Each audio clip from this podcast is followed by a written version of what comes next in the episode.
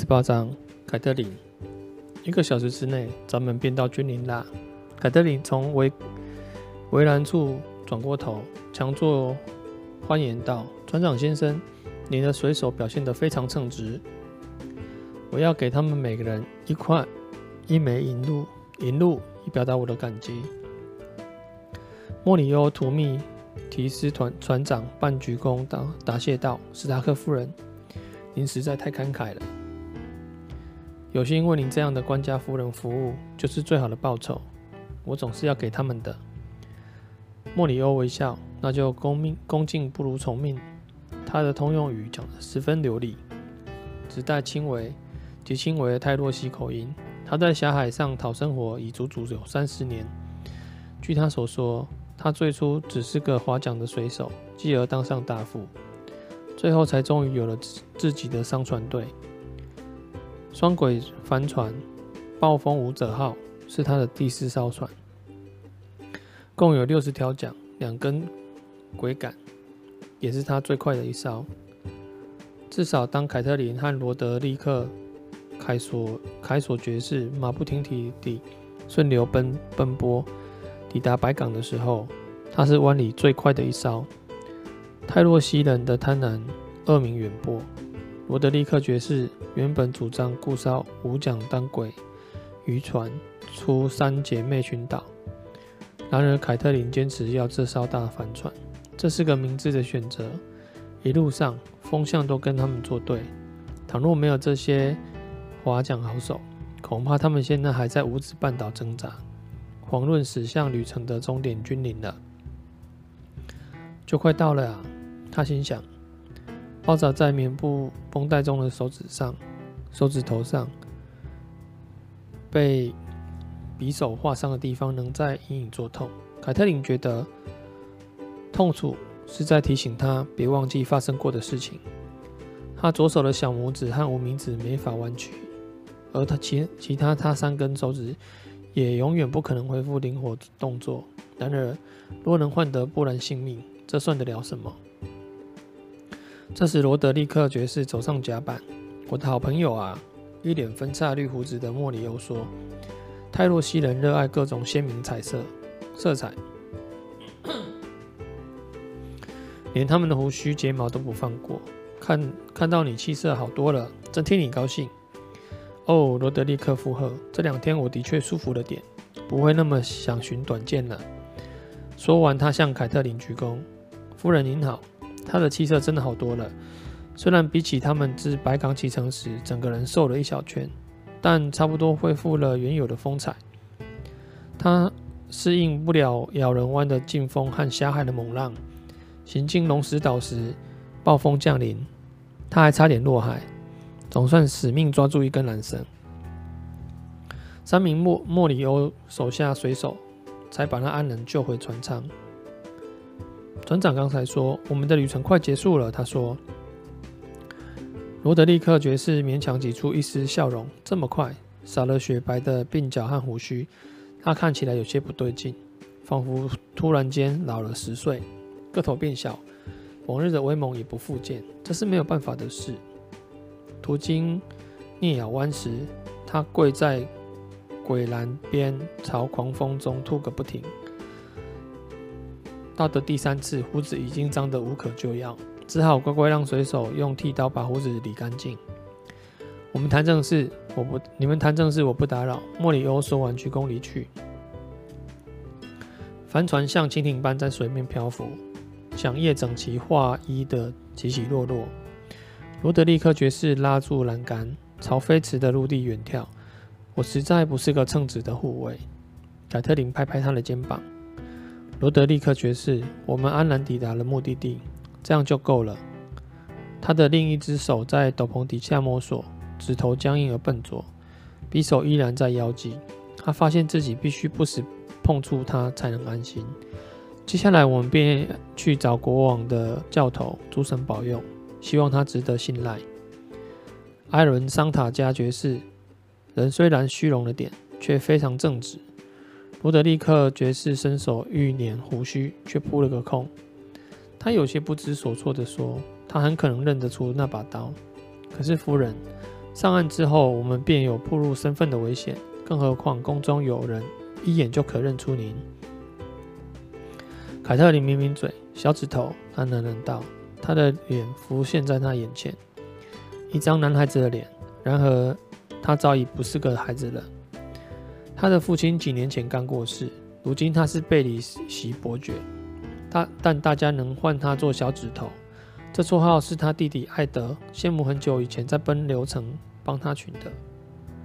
起因是他家族封地狭小，且位于五指半岛中最小的半岛上，而培而贝提尔在同龄孩子间又特别瘦小的缘故。罗德利克爵士清清喉咙，贝里奇大人以前是……呃，他结结巴巴，试图找出比较礼貌的用词。凯特琳顾不得什么称谓，他是我父亲的养子，我们一起我们在奔流城一起长大，我视他为兄弟，但他却不只把我当成姐妹。当我和布兰登·斯达克将要亲成亲的消息宣布时，他要求决斗，胜者才能娶我为妻。那根本就是疯狂之举。布兰登当时已经二十岁，贝提尔才不过十五。我求布兰登放他一马，结果他只在他身上留了个疤。事后，我父亲把他送走，我至今没和他见再见面。他抬脸面向浪花，仿佛轻快的海风可以吹走回忆。布兰登死后，他寄信到奔流城给我，但我没拆，就通通烧掉，因为那个时候。我已经知道奈德会代替他哥哥娶我为妻。罗德利克爵士伸手摸胡子，又扑了个空。小指头如今是御前会议的成员。我早知道他会有大发展。卡特琳说：“他打小就很机灵，可机灵和睿智是两回事。真不知道这些年他有多大变化。”头顶的瞭望员从绳索上高声呼喝。莫里欧船长在甲板上来回走动，下达命令。随着位于三座丘陵之上的都城军营映入眼帘，整个暴风舞者号立刻陷入一片忙乱的活动中。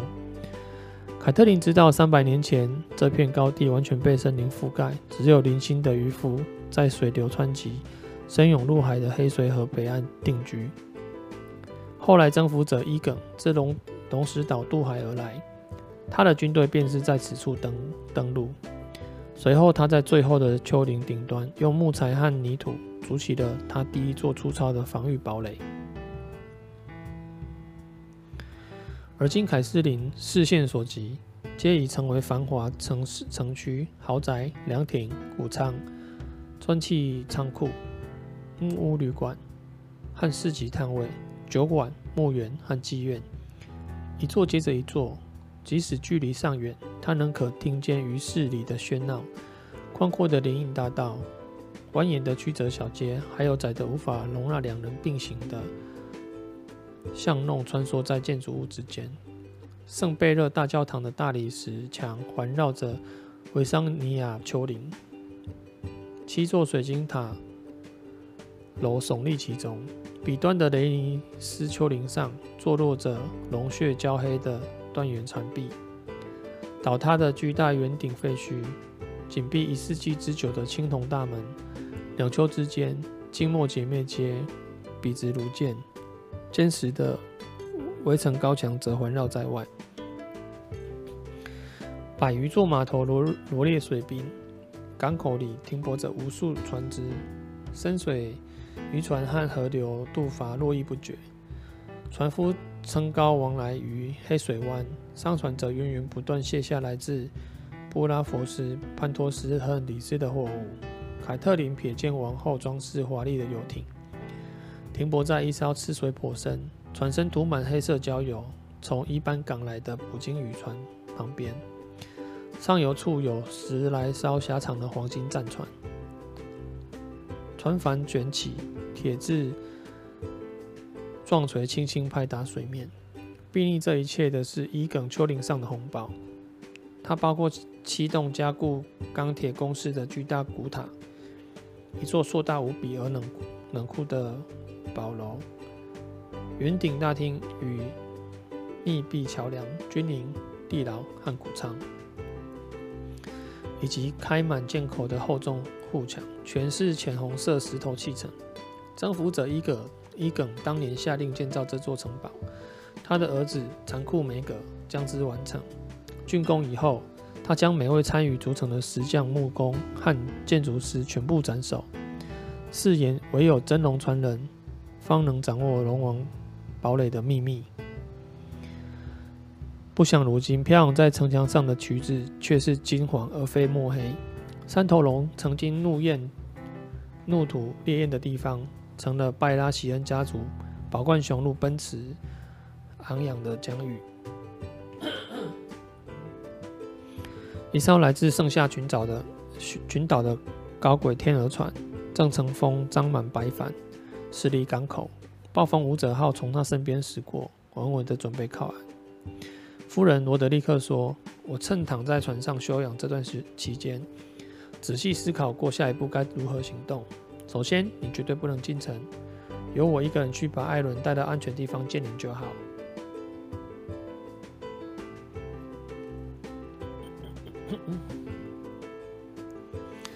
帆船驶进码头，他仔细端详着老骑士。莫里欧正用自由贸易城邦粗野的瓦雷利亚方言大声喝令。你冒的风险不比我少，罗德利克爵士微笑道：“我看不然。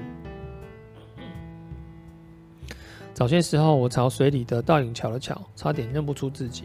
我母亲是这世上最后一个见过我没留胡子模样的人，而她已经过世了四十年。夫人，我相信我一定安全。”莫里欧大声吆喝，六十支桨整齐划一地自水中拉起，然后朝反方向划去。船速减缓，又是一声大喝，桨叶便都缩回船船壳里面。船靠码头之后，泰洛西水手立即跳下船，拴住缆绳。莫里欧满脸堆笑地跑过来：“夫人，照您吩咐，咱们抵达君临的。我敢打赌，从来没有一艘船能这么迅速、这么平顺地抵达目标。您可需要派人帮忙把行李搬搬去城堡？”我们不去城堡，你倒是可以推荐几家干净舒适的旅店，离河不要太远。泰洛西船长年年绿色的八字虎，那感情好。我倒是知道几个符合您要求的店家，不过首先嘛，恕我无礼，咱们约定的旅费还剩一半没付清呢。还有您慷慨答应的额外小费，如果我没记错的话，好像是六十枚银币，那是给船员的。凯特琳提醒他。哦，那当然。莫里欧道：“不过还是我先帮他们保管，等咱们回到泰洛西再分配好了。这可是为他们妻小着想啊！你想想看，若是现在现在就给他们，夫人他们肯定会赌个精光，或拿去买一夜之欢呢。花花钱也无可厚非。”罗德利克爵士插话：“因为凛冬将至，人应该为自己的行为负责。”凯特琳说：“这是他们辛苦挣来的血汗钱，怎么花我无足智慧。”那就照您吩咐，夫人。莫里欧一边打工作揖，一边笑着回答：“为以防万一，凯特琳把钱当面赏给水手，每人一枚银鹭。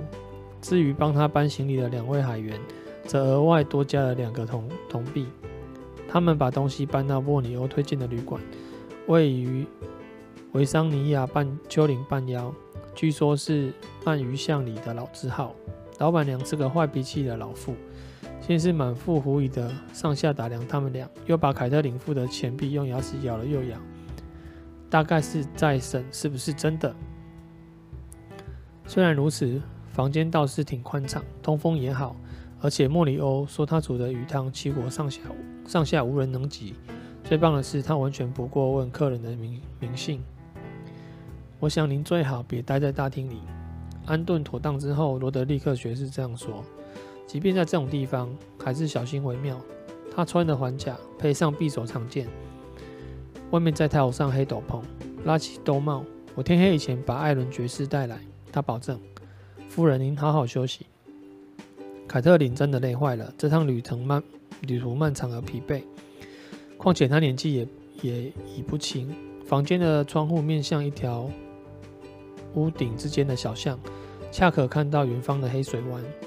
他目送罗德利克爵士快步走进熙来攘往的街道，消失在人群中。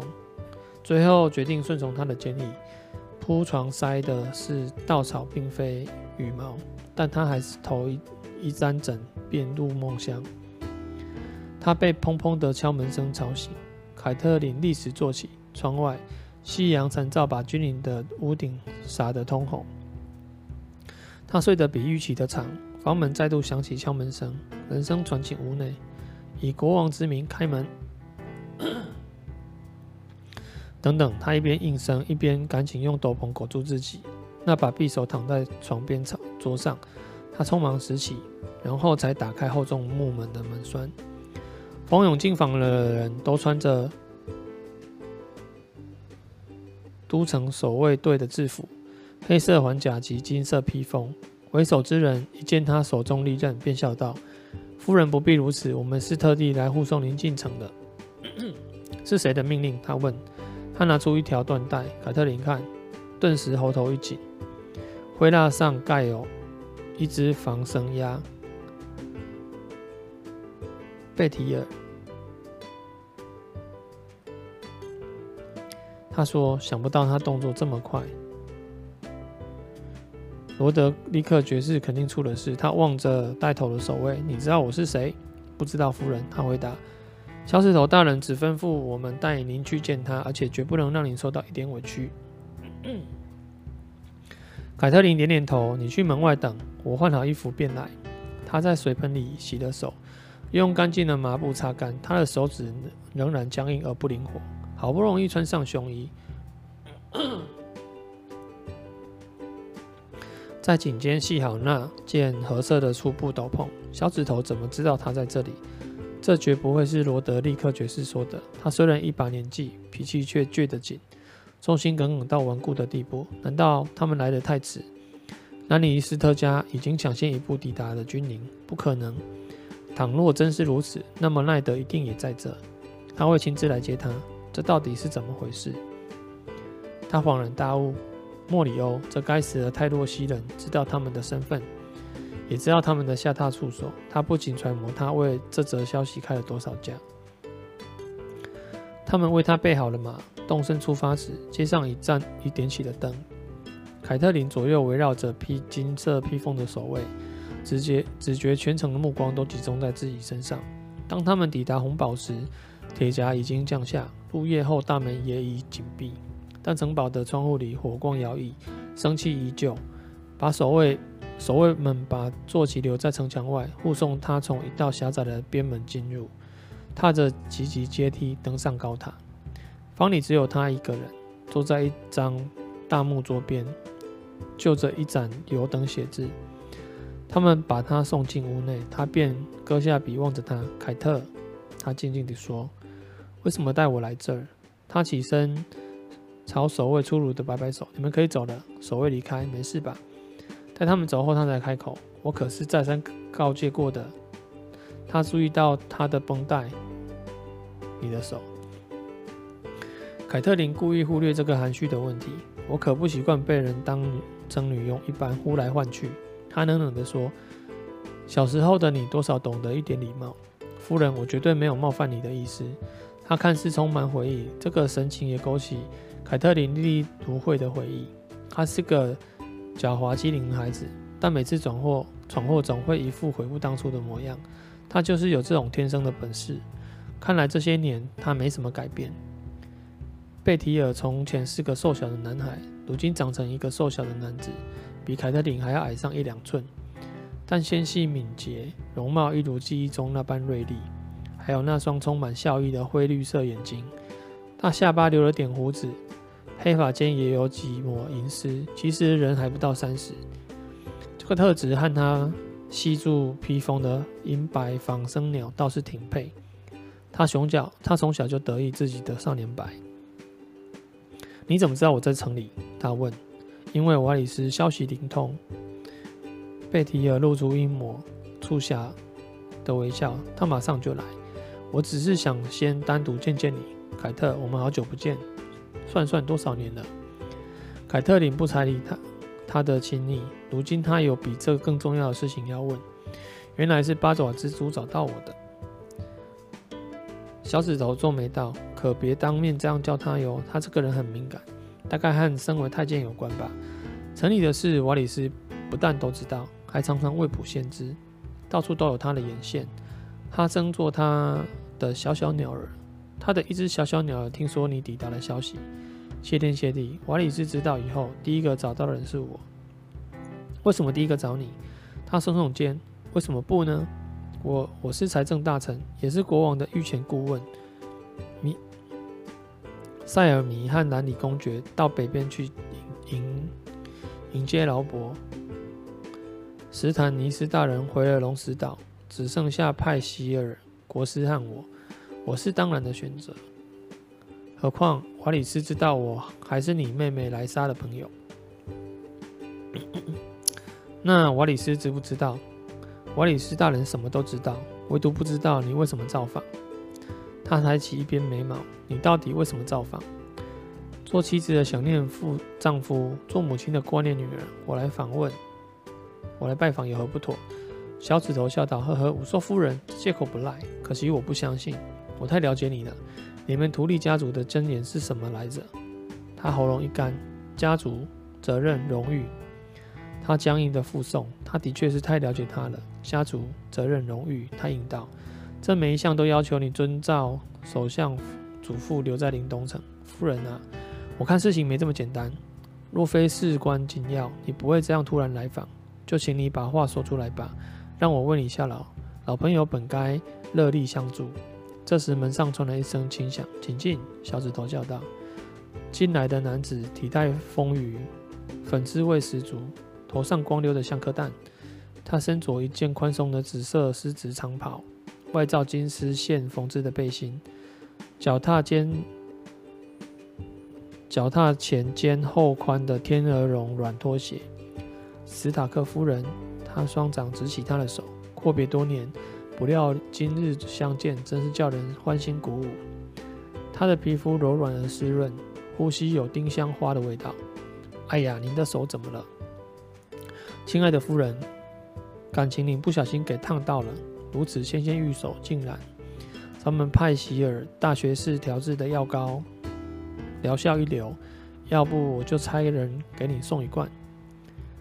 凯特从他掌心抽回手，伯爵夫伯爵大人，感谢你的美意。不过我这伤口已经让家里的鲁恩师傅处理过了。瓦里斯低头道：“您公子的事，我深感遗憾。一想到他小小年纪，就觉得天上诸神真是残酷。”瓦里斯伯爵，我们总算有点共识。他说：“瓦里斯的的伯爵头衔是个虚，只是虚位。”这也是为了顾及他朝廷重臣的身份。其实瓦里斯根本不是任何封邑的领主，他同意的不过是手下那批眼线。太监把太监把手软软的一摊，好夫人，相信我们不是不只是有这点共识。我对您丈夫，也就是咱们新任首相，怀着极高的敬意。同时，我也知道我们大家都非常敬爱戴劳勃国王。是的，他不得不说，毫无疑问。要找咱们劳勃这么受爱戴的国王，恐怕很难哦。小指头露出促促狭的微笑，酸溜溜地说：“最起码瓦里斯大人听到的是这样。”好夫人，瓦里斯忧心忡忡的道：“自由贸易城邦有不少精进医术的奇人异士，只需要您点个头，我即刻去找这样的人来医治你的小布兰。能做的鲁恩师傅都做了。”他告诉他，此时此地，他不愿谈布兰的事，尤其是和这些人。他不太信任小指头，更何况瓦里斯。他绝不能让他们看见他悲伤的模样。贝里奇大人刚才告诉我，我现在能在这里，全都要归功于您。瓦里斯像个小女孩般咯咯直笑，呵呵，可不是嘛？我看我是难辞其难辞其咎了，好心的夫人，希望您原谅我吧。他悠闲地找了张椅子坐下，双手交握。我在想，不知能否请您让我瞧瞧那把匕首呢？凯特琳·斯塔克惊愕地看着他，不敢相信自己所听到的话。他真的是只无孔不入的蜘蛛，说不定还是个懂得妖术的魔法师。他不禁狂乱地暗想：他竟然知道没有人会知道的事，除非你把罗德利克爵士怎么了？他直问。小指头一头雾水。我觉得自己像个上了战场却没带长枪的骑士。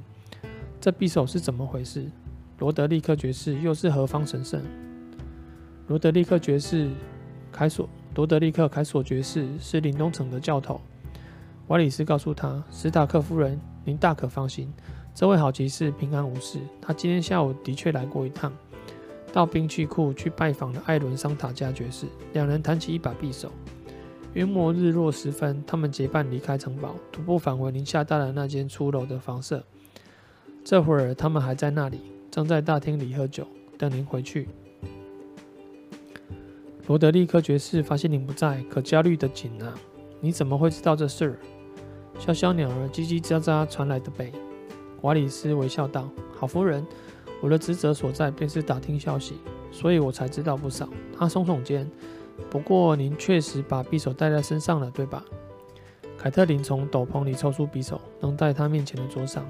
拿去看吧，或许你的小小鸟儿也会告诉你这把匕首的主人是谁。瓦里斯用夸张优雅姿势拿起短刀，然后伸出拇指划过刀锋，没想到立时见血。他惊呼一声，手一松。匕首掉回桌上，小心！凯特琳告诉他：“这匕首很利，世上最锋利的莫过于瓦雷利亚钢。”小指头道。瓦里斯一边吸吮血流不止的拇指，一边面带愠色地瞪着凯特琳。小指头拿起利刃，轻轻地把玩，测试趁手的程度，随后把匕首抛至半空，再用另外一只手接住，轻重恰到好处。您这次来访的目的是，便是想查出匕首的主人，夫人。那您大可不必去找艾伦爵士，你应该直接来问我。假如我直接问你，他说，你怎么说？我会告诉你，这种刀全军营只有一把。他用拇指和食指夹起刀刃，举过肩头，手腕一抖，熟练地将匕首朝房间门对面射去。短刀正中房门，深深地插入橡木板。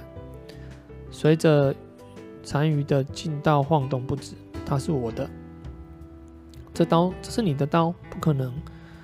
裴提尔根本没去过林东城。一直到乔佛里王子命名日那天的比武大会为止，他穿过房间，从木门上拔出匕首。我和半数的庭臣都目都赌詹姆爵士会赢得长枪比试。贝提尔露出羞赧的笑。突然又显得孩子气，所以当洛拉斯提利尔爵士把他一枪刺下马时，我们都输了点小东西。詹姆爵士输掉一百枚金龙币，王后赔上一条翡翠首饰，而我则是这把刀。赢家放过了王后的陛下的翡翠，但把其他东西都留下了。此人是谁？凯特琳质问。他嘴巴因恐惧而干涩，手指头则因回忆而隐隐作痛。小恶魔，小指头说。瓦里斯伯爵在一旁看着他的脸。提利昂·兰尼斯特。